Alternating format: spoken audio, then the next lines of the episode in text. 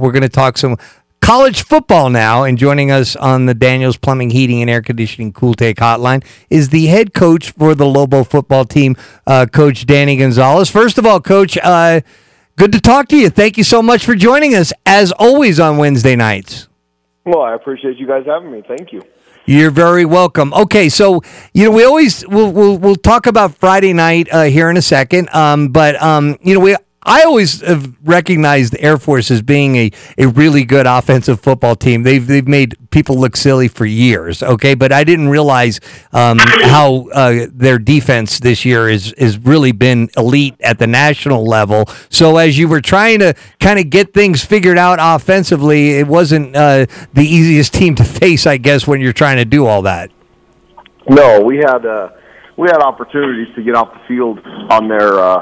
Even the, the first long touchdown run of 65 yards, and then the, the next drive, uh, we had four third down opportunities and a fourth down opportunity that they were able to convert, um, and they got up 14. Now we didn't let them score in the second quarter, but we didn't produce anything on offense to get any points. I mean, we could have made it a heck of a football game if we could have got some points in the end zone, but we weren't able to do that. So uh, that's the that's the challenge when you're playing against a team that can control the ball like they do you've got to match them if you're going to give them any points, and we didn't do that.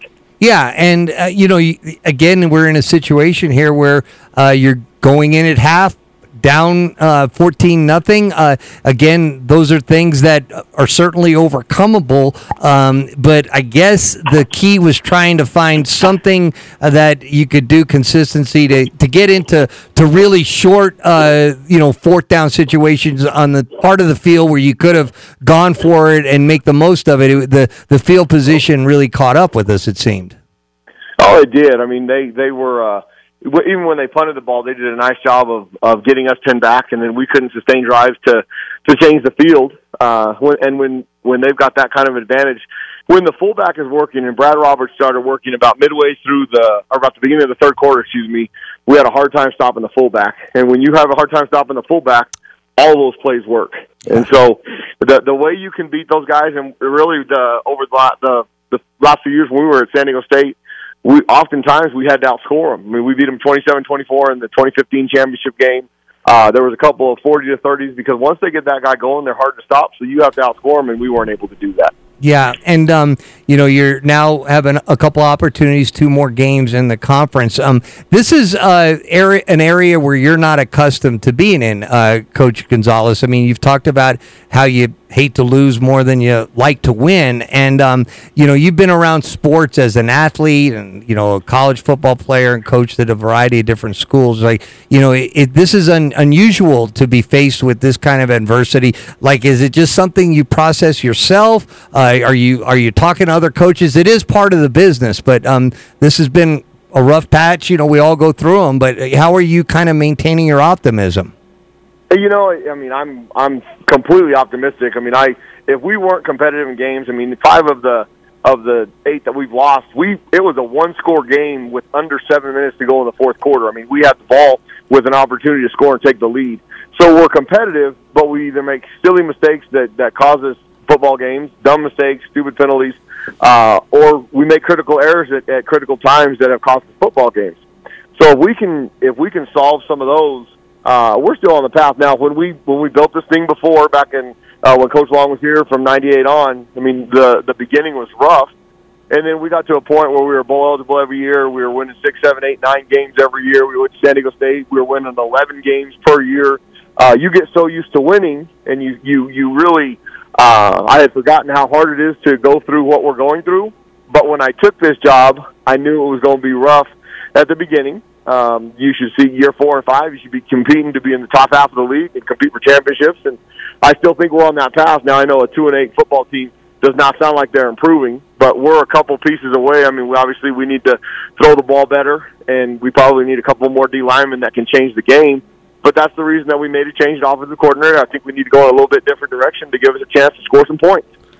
So you mentioned the record. Um, you know, it was going to be a tough task up there against Air Force, um, one of the, the, you know the, uh, the, the the top teams, and you know you still got two uh, games to go though. You know, so two and eight uh, can eventually turn out to, to four and eight, and that is is like a critical way to end the season, and that opportunity is in front of you. It starts Friday night uh, at home against San Diego State. Um, San Diego State has had their rough patches along the way, but uh, sure enough, they're coming off their uh, their best game of the season. I guess you would have to say against San Jose State. So, uh, in looking at what San Diego State did so well against one of the hottest teams in the conference in San Jose State, what did, what did you see uh, watching that film, Coach?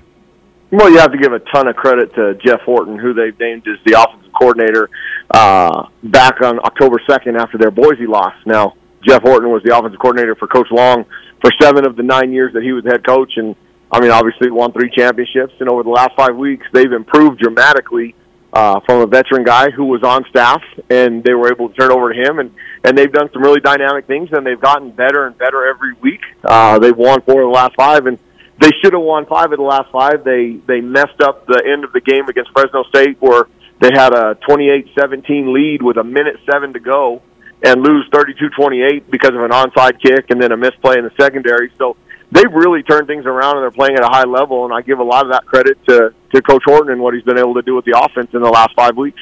Talking to Lobo football coach Danny Gonzales here on Team Talk. Course, as we mentioned, Lobo's hosting San Diego State for senior night Friday night, 7:45 kickoff on FS1. So another nationally televised game here for the Lobos. And of course, you know, coach, over the course of a game, you're going to keep up with the flow and make adjustments as needed. But ha- have there been times this season, whether it was Air Force or or any of these games where you're making adjustments. You know, uh, let's just use Air Force as an example. They have these rushing drives, they march down the field, they score these touchdowns. Are you making adjustments based on the fact that you know Air Force is doing this, so we have to try to do something different if that's going to be the case?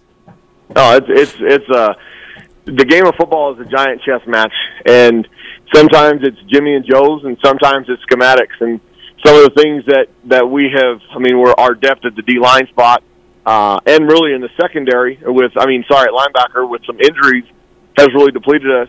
Uh, so we did we we did try some different things. I mean, in the second quarter, uh, we made some adjustments that they they really didn't move the ball anymore.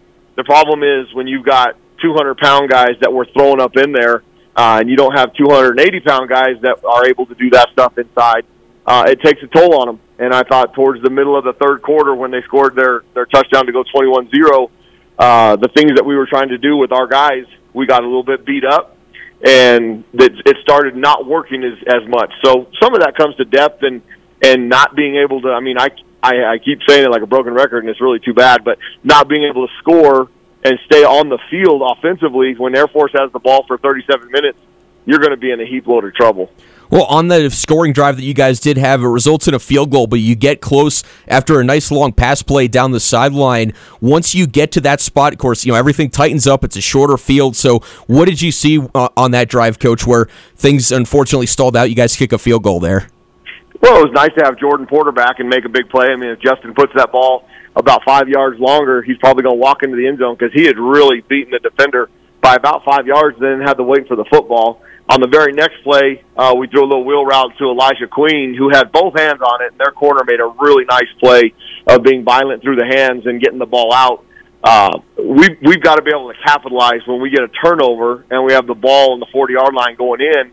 Uh, and then after we get a big play, we really have to capitalize and put that ball in the end zone because these field goals, I mean, in a game like that, they're going to kill you. We were down 21-0 at that time. We can make it 21-7 and potentially get back in the game if we can get another stop or a turnover on defense. But 21 to 3, uh, I mean, it, it's just, it leaves that hill that much harder to climb.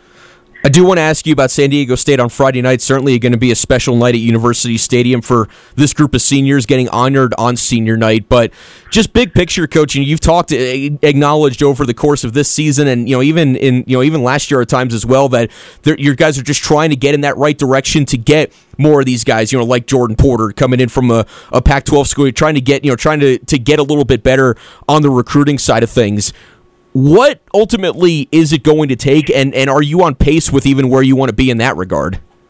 Well, I mean, recruiting is, is like shaving. If you don't do it every day, you look like a bum. So we're constantly talking to kids every single day, uh, making sure that that we have uh, kids that are interested. We're not going to chase kids that we have no chance uh, of getting. Uh, we have to evaluate, and the developing piece is a little bit different because if you get them and they're good after two years, somebody can come in on your campus and and steal them. Um, but you don't worry about that. You got to find kids that can help you win. The transfer portal market makes it a little bit different. I think JC football, junior college football, has a little bit different dynamic than it has in the past because you've got a bunch of kids. I mean, half the kids that normally signed Division One scholarships didn't sign last year. It was like forty-eight percent. So you've got a bunch of kids at junior college that are qualifiers out of high school that have played junior college for one year and they still have three years of eligibility left. So the market has changed a little bit. We're going down those paths as we speak, and we'll, we'll find some good players that help us get to where we want to get. Again, Lobo football coach Danny Gonzales with us here on Team Talk. It's senior night for the Lobos. Friday night, 745 at University Stadium against San Diego State. So, you know, coach, you go through this every year with, with groups of seniors that, that means so much to you and, and to this program. But, you know, just, just for this group, certainly that they've been through a lot in this growth process with the program as well. But just, you know, talk a little bit what's been uh, special about this group that, that's going to get honored on Friday. Well, we've got we've got 12 of them that are going to be honored. Uh, four of those 12 have the potential to play another year. So eight of them they won't play football anymore after this. I mean, there's a, there's a couple in there that might have a chance to get into free agency, and if they play really well, maybe on special teams, will have a chance to to to find themselves a way into the NFL. Uh, but for the for the majority of them, this next two games and this one being at University Stadium for the last time, uh, it ought to be really special. And I know the younger guys that are following behind them are going to do everything they can to make sure that they have an enjoyable night on Friday night. And of course, you know, I, I, it's going to be a special night at University Stadium. It's another opportunity, as you like to remind these guys, it's another opportunity to, to go out and compete, and that is your sole focus on Friday night, Coach. Certainly don't want to take that away, but it's going to be just an electric night of football uh, all around the area. I know this time of year means a lot to you as well, uh, playing high school football here. Just you know, it's going to be a really uh, just an electric night of football all around town on Friday. Well, we got. I mean, you got some some high school football that's getting close to a state championship. Uh, our football game, uh, it's it's going to be a little bit chilly, but you know what? That's what November football is supposed to be. It's not supposed to be windy. Uh, I mean, it would be really nice if if people would come out and support the seniors that they won't get to see play ever again, and and these guys. Once they realize that they're never going to play football again, it, it's something pretty special to them too. So it'll be fun out there on on Friday night. I hope you come and join us. We're talking with Lobo head coach Danny Gonzales. Yeah, Friday night, seven forty-five against uh, a team that's playing very good football in San Diego State, as you heard Coach uh, Gonzales mention. Okay, so uh, we're going to talk uh, some uh, some gen- general football with you, Coach. Okay, so um, you know there was all kinds of chaos at the end of regulation in that Bills uh, Vikings game, and whether you know the Bills should have gotten a, a safety, whatever. I'm not going to get into that. What I'm going to get into is like the real estate uh, around the goal line. I mean, in this case, it was Buffalo trying to come out, you know, but in most cases, it's it's trying to get in, and and it seems like you know that it's it's a lot harder nowadays than it was back in the the old days uh, to to find one yard uh, when you're there near the goal line. So so take us in. You're a defensive guy, dude. You, you love this stuff. So take us into like when you guys were practicing in fall camp or whatever about what it's like. Uh, what do you telling your defensive player about, you know, hey, this is a fourth and goal opportunity. They've got the ball at the half yard line. Like, you know, what is the mentality of what goes on before the snap and what you're trying to convince convey to your guys there, coach? No doubt. I mean, it's it's leverage is the first and most important thing. You've got to stay low when you're down there. Uh, it's, it's a very violent and very physical play that a lot of people don't do even in practice because there's so many bodies right there next to each other, falling on each other, taking a chance of, of knees and legs and ankles. But the biggest thing that, that people forget and don't realize in today's game of football, 90% of teams take 90% of their snaps in the shotgun.